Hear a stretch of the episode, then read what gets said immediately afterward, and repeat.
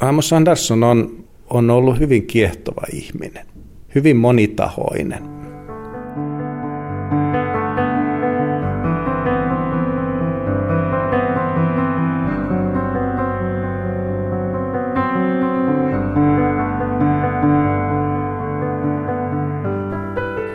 Amos Anderssonin nimi näkyy Helsingin keskustassa Kukon korttelissa, johon nuori liikemies rakensi 35-vuotiaana kivitalon. Kukon korttelista tuli vähitellen Anderssonin valtakunta. Amos Valentin Andersson syntyi Kemiössä Turun maan saaristossa köyhiin oloihin vuonna 1878. Kuollessaan vuorineuvos Andersson oli yksi maan rikkaimmista ihmisistä. Hän testamenttasi omaisuutensa perustamalleen yhdistykselle Konstsamfundetille, joka tukee tiedettä ja taidetta sekä ylläpitää mesenaatin nimeä kantavaa taidemuseota. Elinaikanaan Andersson tuki myös laajasti taidetta ja tiedettä. Hän oli muun muassa tukemassa ruotsalaista teatteria, rahoittamassa taidehallin rakentamista ja villalanten ostoa. Vaikka Anderssonilla oli laaja tuttava piiri, henkilönä hän jäi arvoitukseksi. Häivähdys Anderssonin elämästä löytyy hänen rakentamastaan kivitalosta Yrjönkatu 27, jossa sijaitsi toimisto ja koti ja nyt siellä on museo.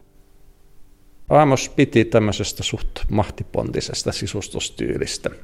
Paljon mahonkia ja kultaa ja kimallusta ja ampirtyyli, rokoko, barokki, tämmöiset oli hänen, hänen sydäntänsä lähellä. Tämä todella komea venäläinen ampirkalusto on juuri semmoista, mitä hän on ostanut emigranteilta Venäjän vallankumouksen jälkeen. Siinä on pieni osa hänen kirjastoaan, hyvin pieni osa. Ja sitten siinä on tätä teatteri, teatteriväkeä kirjahyllyn päällä ja, ja näitä ystävättäriä rivissä. Aamos Anderssonin koti on kuin pala Venäjää keskellä Helsinkiä. Oppaana on Aamos Andersson museon johtaja Kai Kartio.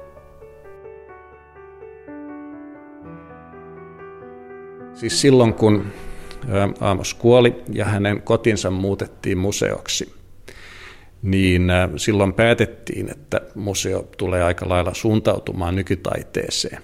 Ja tästä Aamoksen kodista säilytettiin vain nämä muutama huone.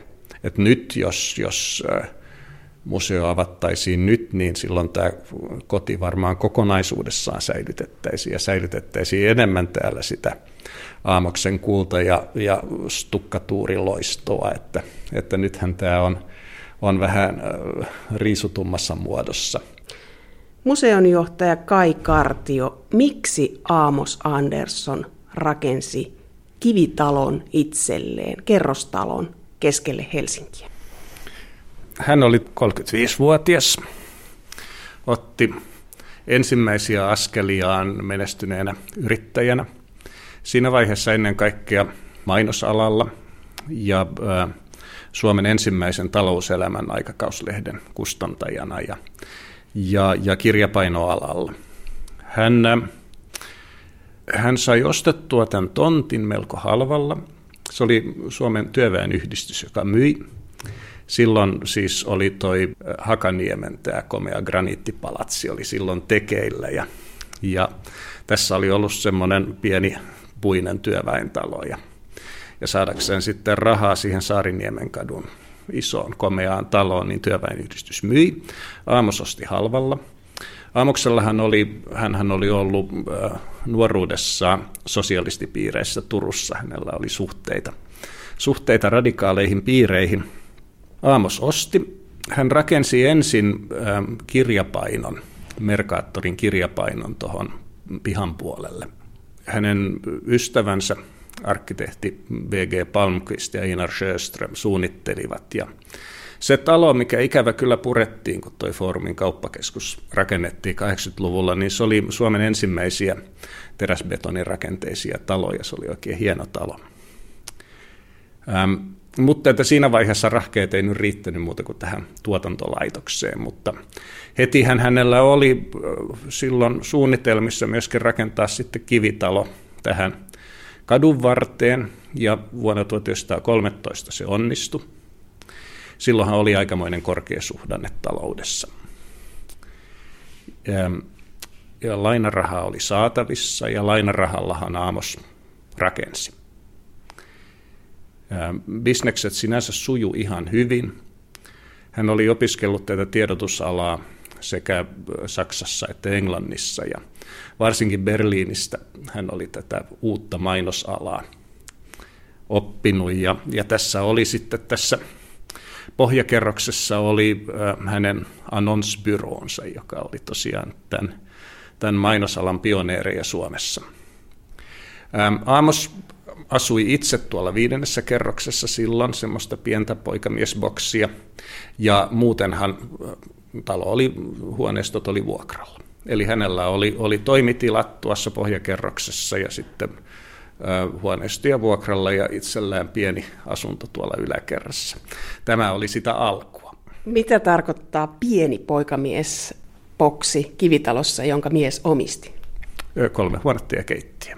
Eli semmoinen alle sadan neljän asunto, eli noin niin kuin hyvin kohtuullista, jos sitten mietitään näitä hänen myöhempiä puitteitansa.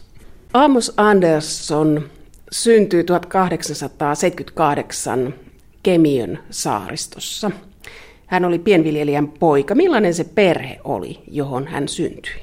Aamoksen lapsuus oli vähän ankean puoleinen. Köyhä pienviljelijäperhe, hyvin uskonnollinen – Aamoksella oli vähän vaikeat suhteet isäänsä, myöskin sisaruksiinsa, useimpiin sisaruksiinsa. Perheessä oli vähän taipumusta tämmöiseen henkiseen epätasapainoon. Suhde äitiin oli hyvin tärkeä ja sitten myöhemmin hän, Aamoshan oli ihan lapsuudestaan asti hyvin kiinnostunut uskonnosta ja, ja mystiikasta. Ja jotenkin tämä äiti ja, ja pyhä neitsyt suhde oli hänellä koko elämänsä hyvin tärkeä. Vielä ehkä tärkeämpi sitten hänen myöhemmälle elämälleen, kun tämä perhe ja koti oli opettajat. Ennen kaikkea Adel Veeman, hänen opettajansa tuolla Vreettan kansakoulussa, oli, oli tosi, tosi tärkeä henkilö Aamokselle. Ja ja, ja sitä kautta Aamos sitten sai virikkeitä vähän laajentaa tätä elämän aluettaan ja, ja se kiinnostus taiteisiin ja kulttuuriin virisi aika lailla tämän äm, kirjoittelevan hyvin, hyvin monitaitoisen kansakoulun opettajan kautta.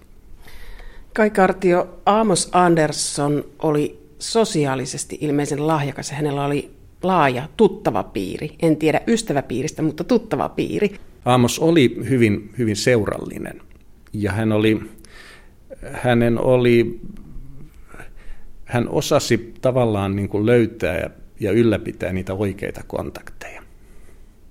Semmoisia ihan todella henkiystäviä hänellä oli, oli aika vähän. Hänellä oli pitkäaikaisia läheisiä naisystäviä – myös hyvin pitkäaikaisia läheisiä miesystäviä.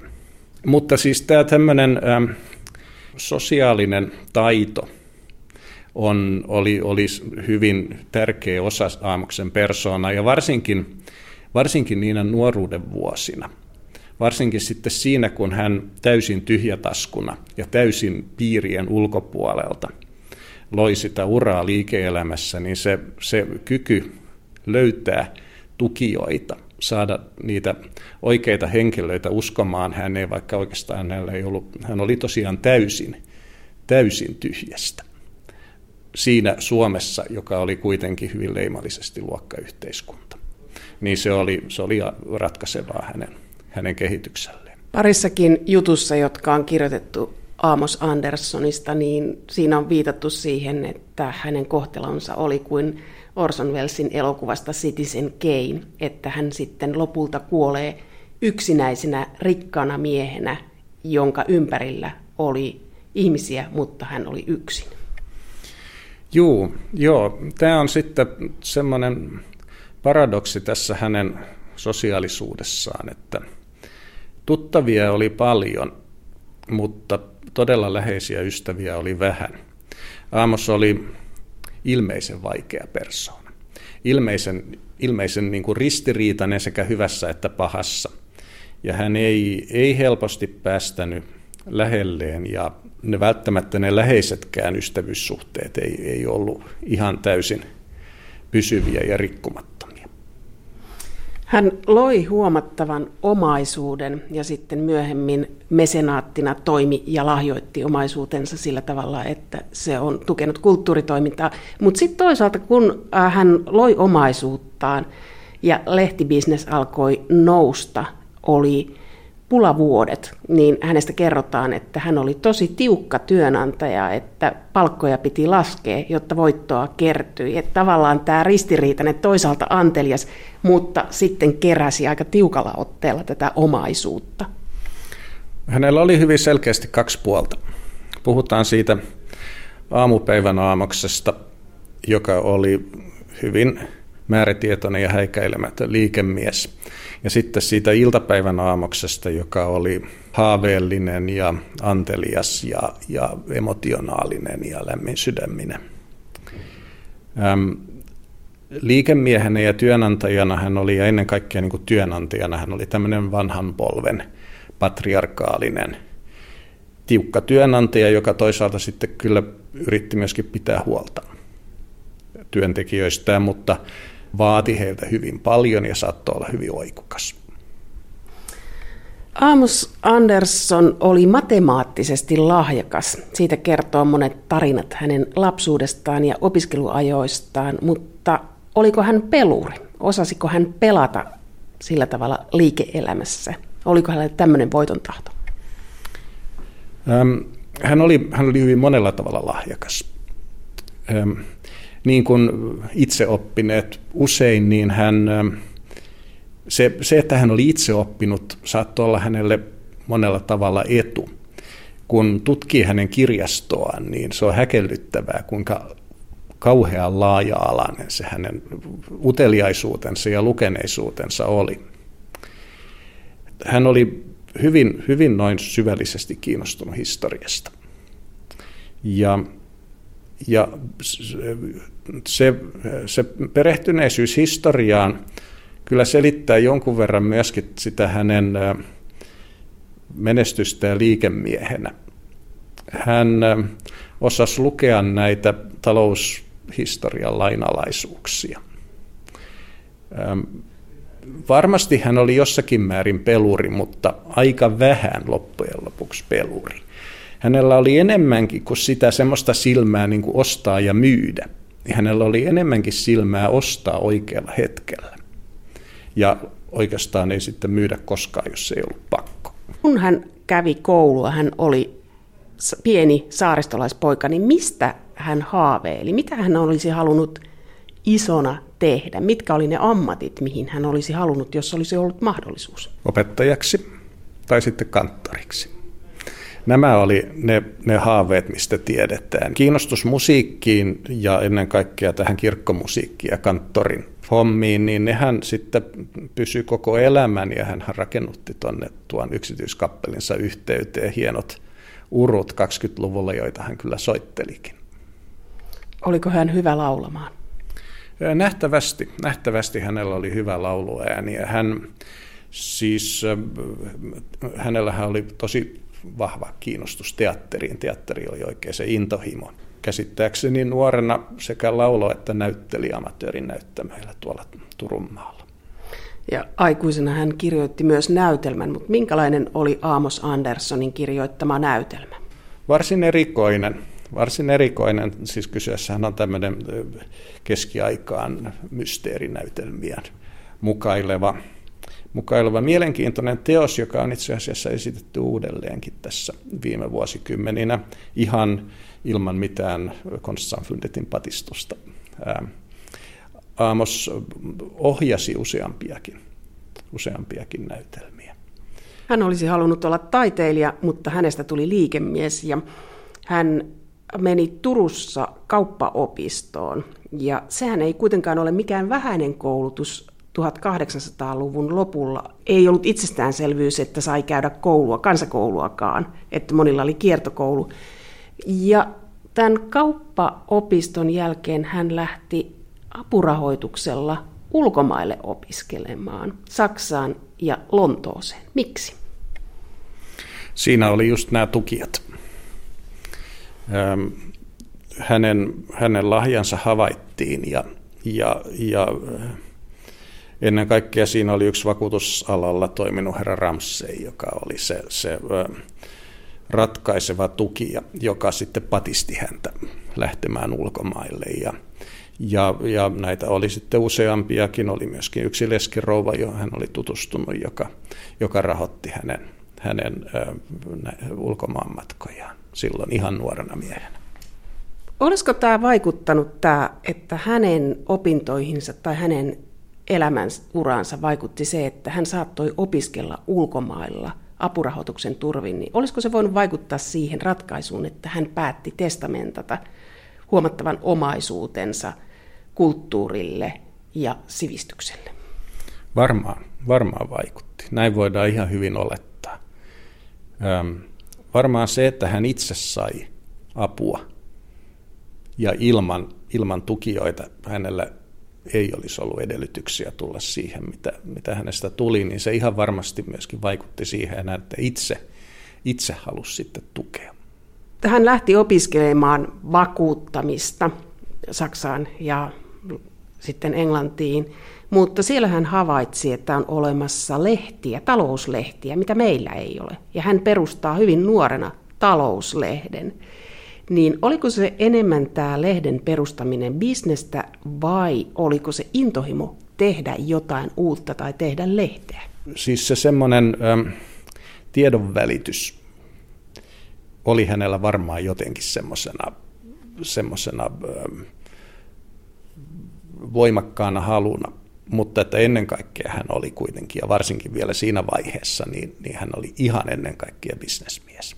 Eli varmasti hän niin kuin, ihan ensisijaisesti pyrki löytämään jonkun tavan, millä saisi sen, sen taloutensa turvattua niin, että niitä unelmia pääsee toteuttamaan. No mitä ne unelmat olivat?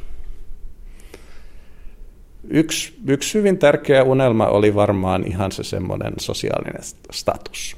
Aamos ei ollut mikään vaatimaton mies. Hän mielellään halusi, että hänen, hänen menestyksensä näkyy ja huomattaisi ja saisi tunnustusta. Amos Anderssonista myöhemmin tuli vuorineuvos ja sitten kunniatohtori Oopo Akademiin, mutta tarinoiden mukaan hän arvosti enemmän tätä kunniatohtoruutta, koska se oli yliopistomaailmassa. Kyllä, kyllä. Vuorineuvoksen titteli oli ihan kiva, mutta Dr. Andersson oli, oli tämä. tämä näin, näin hän toivoi, että häntä kutsuttaisiin. Hän ei koskaan tuntenut kuuluvansa tähän pikkuserkkujen maailmaan. Hän puhuu tästä, tota, mistä nykyään puhutaan Ankdammen, pääkaupunkiseudun ruotsinkielinen sivistyneistö, tähän tota, småkusinärnas värld. Hän tunsi aina olevansa siinä ulkopuolinen. Ja siis tunne oli mitä suurimmassa määrin molemminpuolinen. Småkusinärna naureskelivat aamukselle selkänsä takana kun he sitten siis olivat kädet ojossa kyllä kasvotusten. Hänen ähm, kaikista läheisimpiä ystäviään Helsingissä oli K.A. Fagerholm, pitkäaikainen äh, pääministeri, joka oli kanssa lähtöisin hyvin vaatimattomista oloista ja, ja tehnyt sitten äh, todella komean uran äh, sosiaalidemokraattisena poliitikkona. Myöskin Kyösti Kallio, talonpoikaispresidentti, oli, oli, oli läheisiä ystäviä. Ja jossain on mainittu myös Svinhuvud. Svinhuvud kävi ainakin tuolla Södä Longviikissa äh, hirvijahdissa, mutta mä luulen, että se oli kuitenkin vähän niin kuin etäisempi kontakti. Metsästikö Amos Andersson?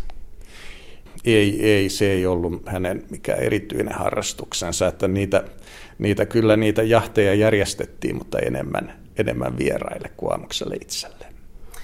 Aamus perusti ensin nämä kaksi talouslehteä ja sitten tuli lehti, jonka kanssa hän teki konkurssin. Miten Amos Anderssoniin, menestyvään nuoreen liikemieheen, vaikutti sen, että hän teki aika varhaisessa vaiheessa myös konkurssin? Se varmasti vaikutti aika lailla. Siis se, se ähm, muistaakseni kysymys oli Helsingfors Dagbladista. Se oli, se oli hyvin kunnianhimoinen yritys.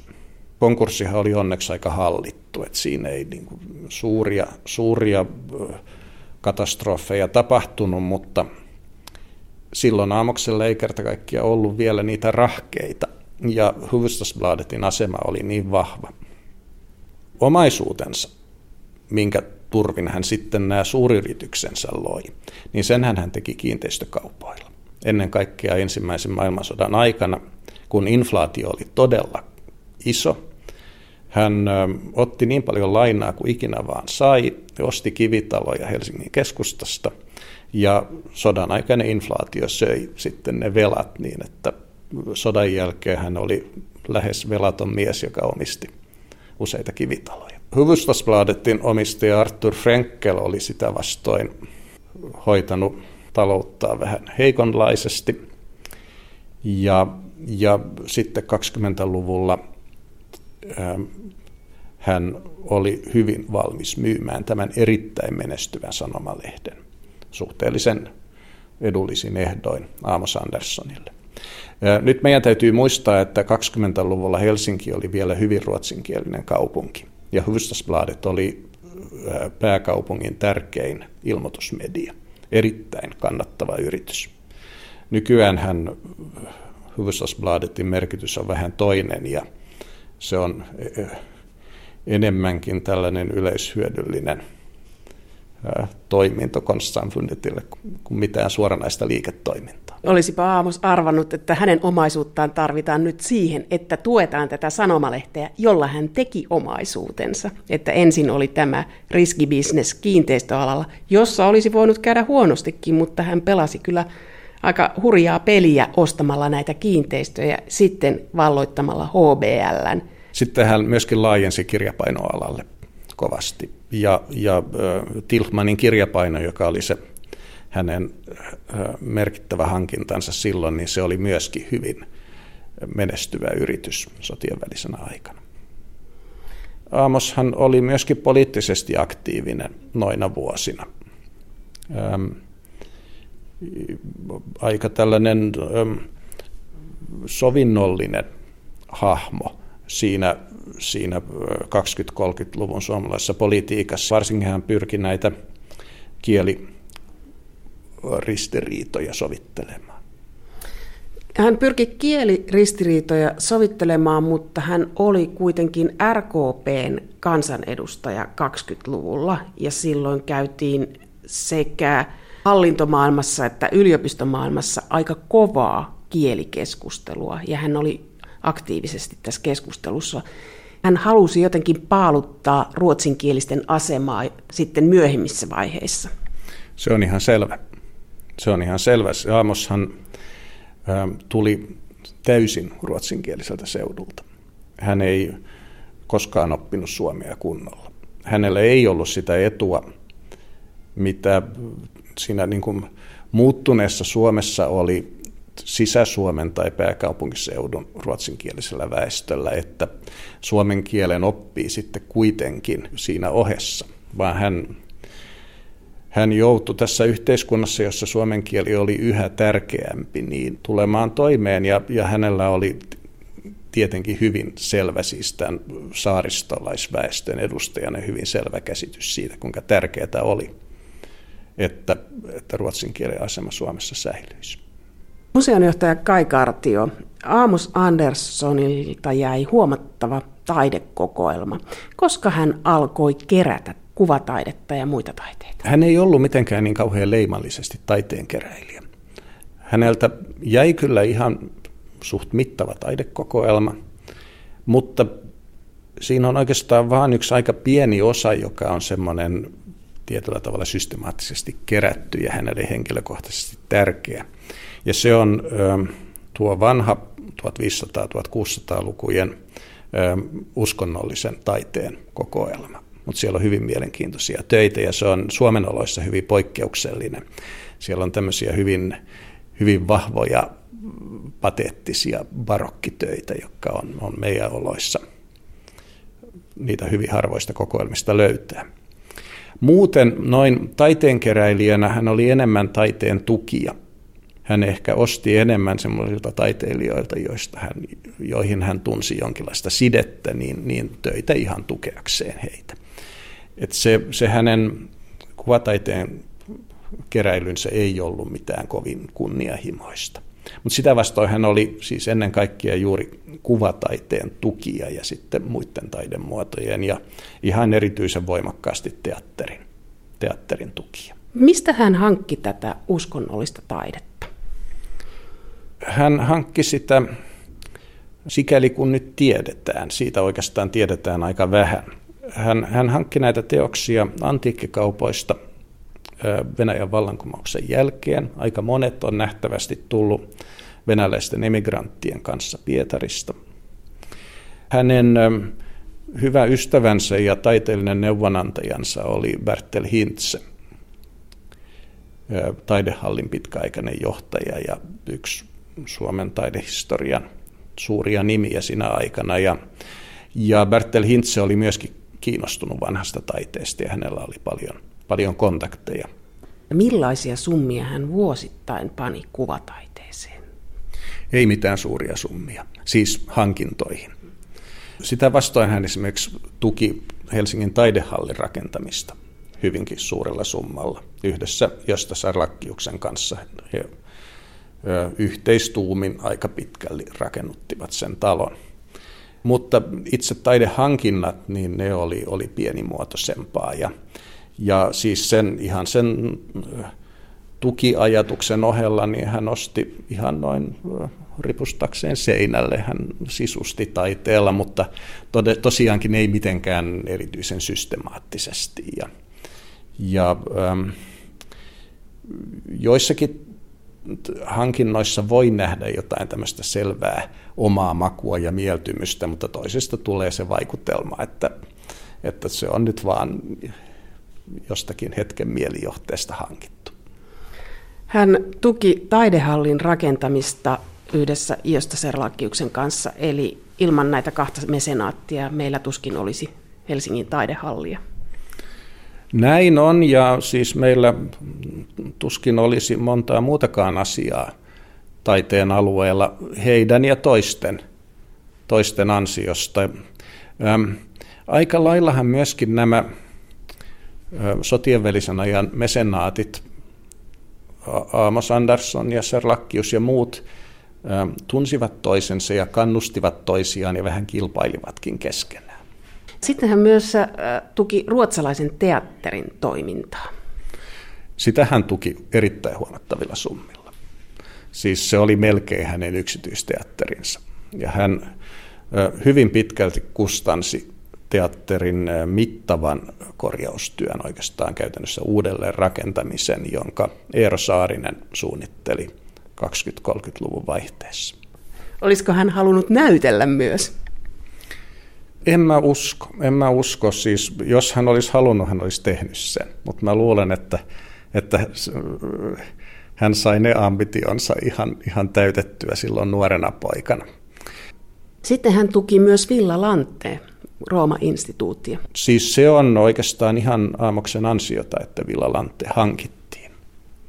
Kun tämä tilaisuus ostaa tuo fantastinen renessanssihuvila sieltä Roomasta, kun se tilaisuus tarjoutui sodan jälkeen, niin siinähän tarvittiin joku, joka oli valmis tekemään nopean päätöksen ja jolla oli sopivasti varoja.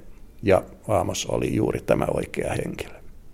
Jotenka se on, se on todella ihan ihan Aamoksen ansiota, että se, se hankinta saatiin tehtyä. Ja sitten hän tuki instituutin toimintaa oikeastaan koko loppuikänsä. Ja siis hänen perillisensä Konstanfundet on jatkanut sitä. Sitten hän oli mukana yliopistomaailmassa. Millä tavalla hän tuki yliopistotoimintaa? Ennen kaikkea Åbo Akademiita. Hän oli, oli hyvin merkittävä tukija Åbo Akademiille. Ja tässäkin suhteessa hänen, hänen luomansa perillinen Konstsamfundet on jatkanut tätäkin, tätäkin perinnettä. Amos Andersson kuoli vuonna 1961, niin millainen omaisuus siitä jäi? Minkälainen se oli suuruudeltaan? Se oli, oli yksi Suomen suurimpia yksityisomaisuuksia. Tosin Aamuksen viimeisinä vuosina hän ei ollut enää sillä lailla semmoinen luova liikemies, että oikeastaan koko sodan aikaisen, sodan jälkeisen ajan, niin näitä yhtiöitä oli pyöritetty, mutta että siinä ei oltu enää varsinaisesti luotu mitään uutta. Ja, ja se sukupolvi, joka oli silloin Aamoksen kuollessa sitten yhtiöiden johdossa oli samaa ikäluokkaa ja eivät hekään olleet kovin noin muutos valmiita suuriin muutoksiin. Että sitten siinä vuosikymmeninä Aamuksen kuoleman jälkeen, niin ennen kaikkea tuon Tilmanin kirjapainon kanssa jouduttiin suuriin vaikeuksiin. Ja, ja niin kuin usein on, kun täytyisi luopua jostakin, mikä on ollut menestyksekästä, niin sitä ei uskalleta heti tehdä, vaikka niin olisi pitänyt tehdä. Että siinä jonkun aikaa itse asiassa meni vähän huonosti sitten tämän omaisuuden kanssa, mutta nythän Konstanfundet on erittäin vakavarainen. Kiinteistöjä Aamos Anderssonilla oli. Hän, hän omisti muun muassa Tamminiemen, mutta mitä Tamminiemelle tapahtui? Missä vaiheessa hän luopui Tamminiemestä? Sitten kun sitä varallisuutta alkoi kertyä niin, että ne vuokratulot tässä ei ollut enää niin oleellisia, niin Aamos laajensi tätä, tätä asuntoansa niin, että se loppujen lopuksi käsitti tämän talon kaksi ylintä kerrosta plus sen puolen kerroksen, missä on toi kappeli.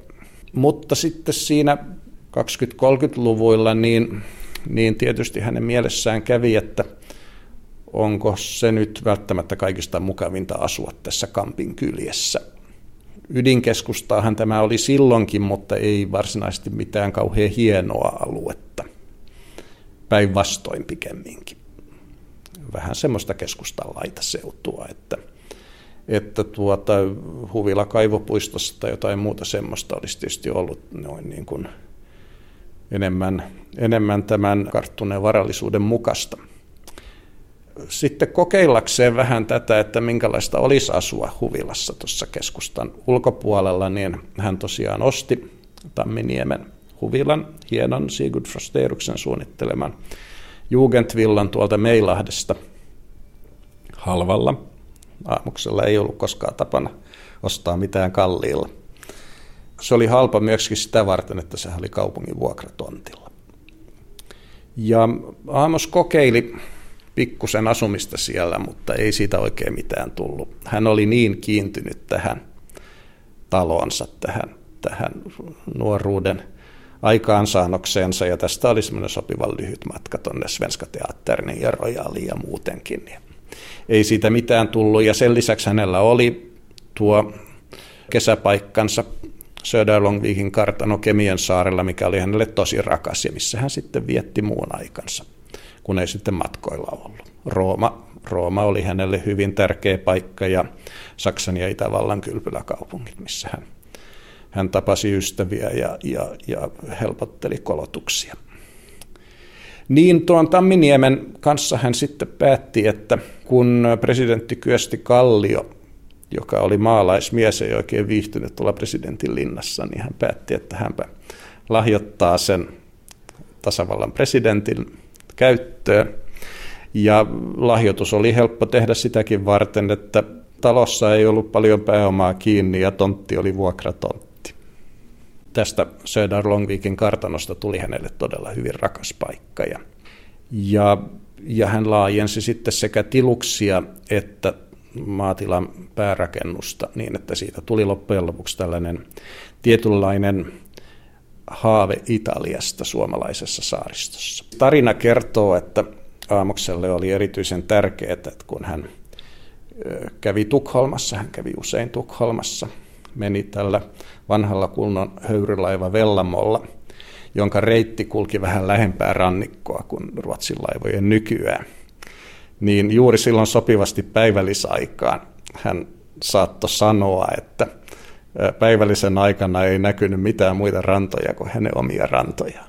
Hän ei säätiöinyt omaisuuttaan, vaan hän perusti kulttuuriyhdistyksen ja sille lahjoitti omaisuutensa testamentissa. Miksi yhdistys ei säätiö? Nähtävästi sen tähden, että silloinhan oli hyvin epävarmat ajat. Ei ollenkaan tiedetty, miten Suomen kävisi. Ja hän ajatteli, että jos, jos Suomi häviää sodan ja Suomesta tulee neuvostotasavalta, niin säätiöt varmasti kansallistettaisiin.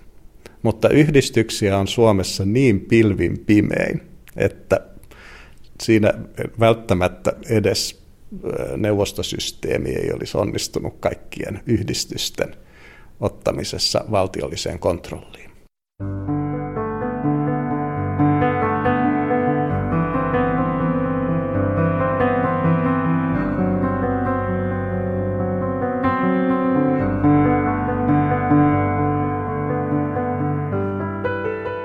Eläkkeellä oleva kansanedustaja ja toimittaja Jutta Tsiljakkus tapasi ensimmäisen kerran Aamos Anderssonin 40-luvun lopulla. Minähän kirjoitin myöskin, toimin tämmöisenä freelancerina Hufvudstadsbladetissa ja mun mies oli siellä toimittajana yli 30 vuotta. Ja silloin mä kuljin usein siellä toimituksessa ja tapasin ihmisiä siellä ja kun siellä pyörin, niin tietysti tapasin hänet joskus. Mutta me tavattiin oikeastaan vasta, miten mä sanoisin, ruotsalaisen teatterin yhteydessä. Ja minähän hyppelin myöskin teatterissa, kun oli nuori. Ja hän tuli katsomaan minua ja sitten hän risti minut äh, primadonna assoluuttaksi. Hän kutsui aina toimittajia tuonne Royalin ravintolaan. Siellä oli semmoinen huone kuin punainen Röda Rummet, ihan Strindbergin mukaan semmoinen Röda Rummet. Ja sinne hän kutsui kaikkia toimittajia, toimittajia ja heidän vaimojaan. Jouduttiin kerran sinne ja istuttiin hänen kanssaan ja se oli oikein miellyttävä ilta. Ja kerran mä olin sitten vielä Lankoni kanssa ja Langon pojan kanssa. Ja Amos Anderssonilla oli sellainen tapa, että hän tuota varmaan kotona luki kaiken maailman kirjoja ja sitten hän teki kysymyksiä kaikille vierailleen ja sanoi, että jos sinä vastaat oikein tässä kysymyksessä, niin sä saat asua viikon Roomassa Villalantessa. No se tapahtui minun eh, lankoni pojalle, mutta ei sitä matkasta milloinkaan tullut mitään. Että hän vain lupasi, mutta hän oli vähän omaperäinen, vähän outo tyyppi, mutta miellyttävä ja kiltti. Hänellä oli pieni alemuuden kompleksi. Sen kyllä huomasi. Jos oli vähänkin psykologista silmää, niin sen kyllä huomasi hänestä. Millaisissa piirteissä se näkyy? Eh, se näkyy sillä lailla, että hän oli hyvin Shiroka ja Natura, Antelia se tarjosi ja oli kiva ja tällä lailla, mutta se meni vähän överiksi jotenkin. Ei hän leukkinut sillä, mutta, mutta me katsoimme sitä kuitenkin sillä lailla, että hän haluaa näyttää, mitä hän voi ja mitä hän voi kustantaa ja kaikki ovat tervetulleita ja sillä lailla. Sitten hän saattoi olla hyvinkin ystävällinen ja kiltti omille alaisilleen, toimittajille. Hän tarjosi esimerkiksi meille kerran, kun me mentiin naimisiin vuonna 1949, eikä silloin saanut asuntoja. Ja hänellä hän oli niitä asuntoja siellä sun täällä. Ja hän tarjosi meille erään asunnon, joka oli aika lähellä Mannerheimin tietä ja HBL, mutta jostain syystä me ei otettu sitä, me otettiin lainaa ja ostettiin oma ehkä me pelättiin myöskin, että me jäädään sitten niin kuin aamuksen tuttavaksi, että hän tulee joka päivä sitten katsomaan meitä ja, tai pyytää ravintolaan ja mun mies sanoi, että ei, ei, ei mitään tällaista. Mutta me olimme sitten kerran myöskin hänen tuolla hänen kartanossaan Södä Longviikissa ja meidän poika oli silloin mukana, hän taisi olla vain viisivuotias. Ja Amos Andersson, jolla ei ollut perhettä, ei ollut vaimoa, ei ollut lapsia, ei ollut ketään, niin hän oli aivan ihastuttava pienen lapsen kanssa.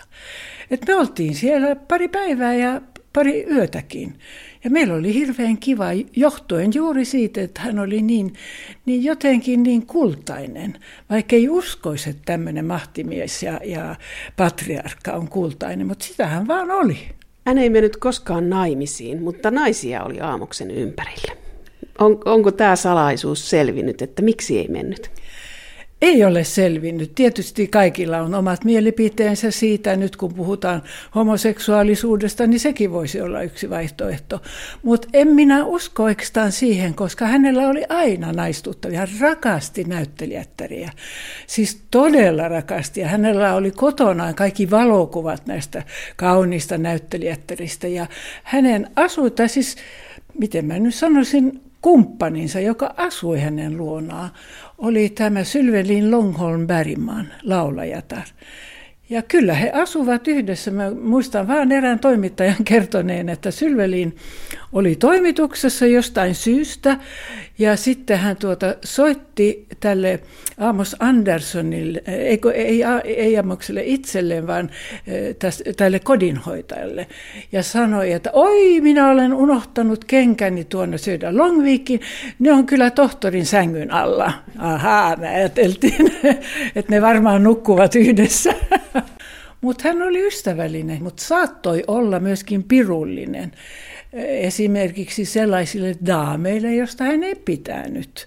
Muistan kerran, kun eh, Villa Lanteen tuli uusi johtaja, se oli minun lankoni ja hänen vaimonsa. Ja eh, edellinen Villa Lanteen johtaja eh, ja vaimoineen ei ollut niin kuin minun kälyni makuun.